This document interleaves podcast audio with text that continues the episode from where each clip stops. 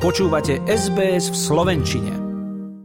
Rusko v nádeji, že sa mu podarí dosiahnuť prvý vojenský úspech po niekoľkých mesiacoch, zvyšuje tlak na ukrajinské mesto Bachmut.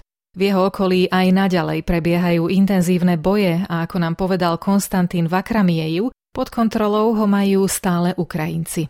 The big problem is the marshy area itself in the Donetsk region. Veľkým problémom sú bažiny v Doneckej oblasti a teploty pod nulou, hovorí. Vojaci sa v takých podmienkach rýchlo unavia. Preto má zmysel začať ofenzívu na jar alebo začiatkom leta.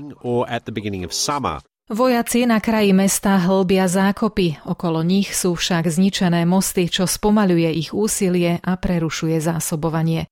Plánom ukrajinských síl je nasadiť novú útočnú jednotku zloženú z dobrovoľníkov. Len od februára prijala 24 tisíc členov, medzi nimi aj seržant Vasil Kovelin.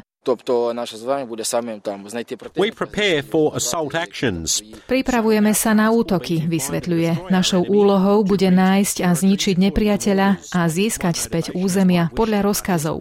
Mojou motiváciou je zúčastniť sa záverečnej fázy vojny, vyhrať ofenzívu a ukončiť vojnu čo najskôr.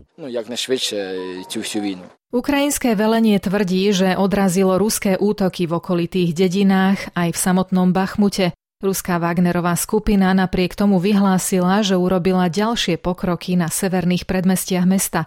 Na povzbudenie ruských síl rozmiestnených na Ukrajine ich navštívil minister obrany Sergej Šojgu. Očakávame od vás ďalšie hrdinstvo a úspechy v práci, ktorá je pre našu krajinu taká dôležitá, povedal im.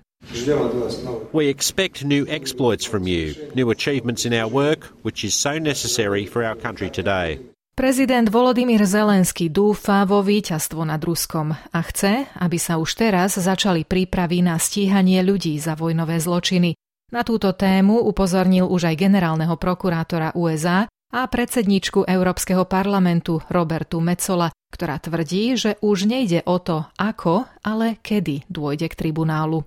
No už teraz máme informácie o súdnych prípadoch na Ukrajine, zhromažďujú ich rôzne členské štáty. Ide nám o to, aby boli ľudia zodpovední za vojnové zločiny, vrátane Vladimíra Putina, predvedené pred súd.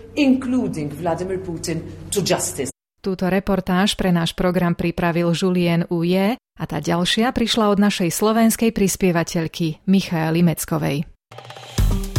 Páči sa mi? Zdieľajte, komentujte, sledujte SBS v Slovenčine na Facebooku.